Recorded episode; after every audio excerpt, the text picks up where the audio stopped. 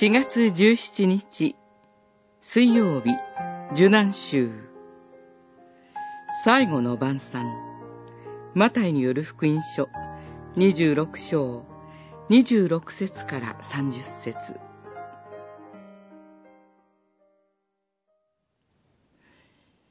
一同が食事をしているとき、イエスはパンを取り、賛美の祈りを唱えて、それを裂き、弟子たちに与えながら言われた。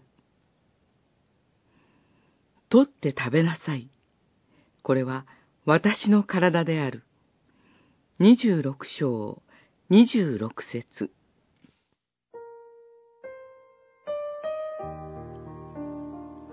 十字架前夜の食事の席は、杉越の祭りをお祝いする食事です。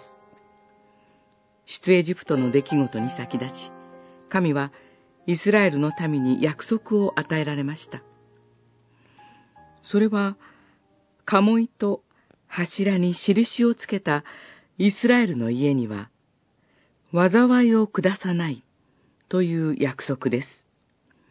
エジプトには、大いなる悲劇が襲いましたが、この約束のゆえに、災いはイスラエルの家を過ぎ越していきました。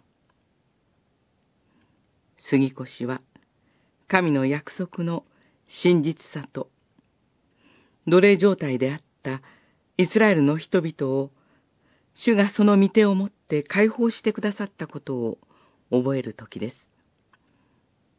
そして、キリストは、私たちを罪の奴隷から解放するために、十字架におかかりになりました。